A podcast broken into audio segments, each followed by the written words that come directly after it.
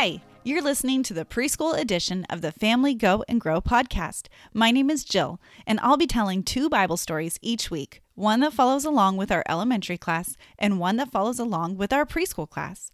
I love that we get to learn about true stories from the Bible. The Bible is God's story, all about how much He loves people and wants to have a relationship with us. The Bible is a big book, and it's made up of 66 smaller books. That's a whole lot of books, isn't it? How many books do you think you have in your house? Go ahead, say it out loud. Today's true Bible story comes from a book in the Bible called Second Kings. If you found the very middle of your Bible or your mom or dad's Bible and then went a little ways closer to the beginning, you'd find Second Kings. Today's true Bible story is about a man named Naaman. Naaman had a sickness on his skin called leprosy.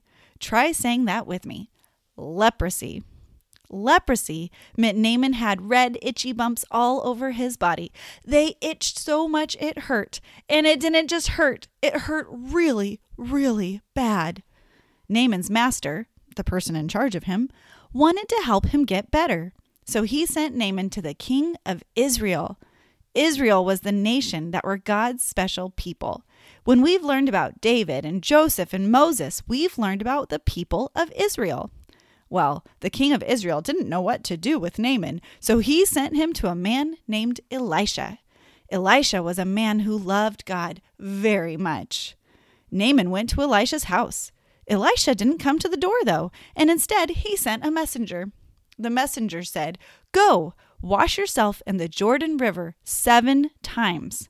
Then your skin will be healed. It made Naaman mad that Elisha didn't come and talk to him himself. Naaman thought that Elisha would stand with him and pray to God and then wave his hand over his skin and he'd be healed. That sounds a bit like Naaman expected a magic trick, doesn't it?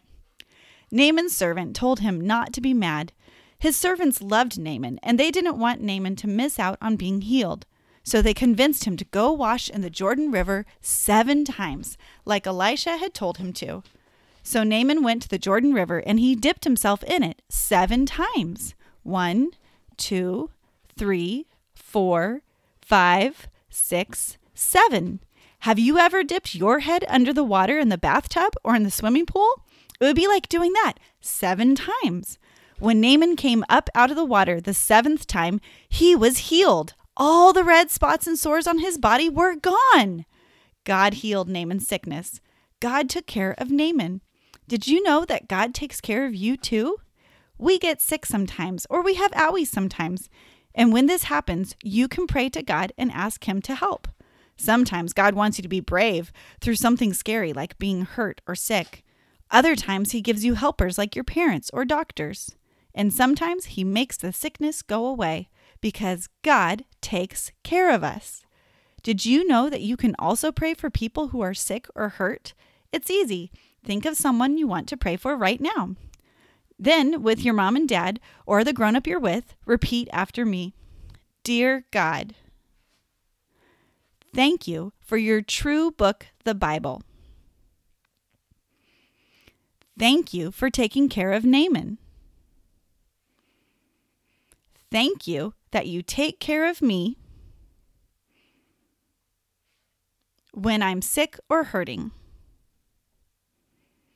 Please help now say the name of someone you know who is sick or hurting. We love you, God.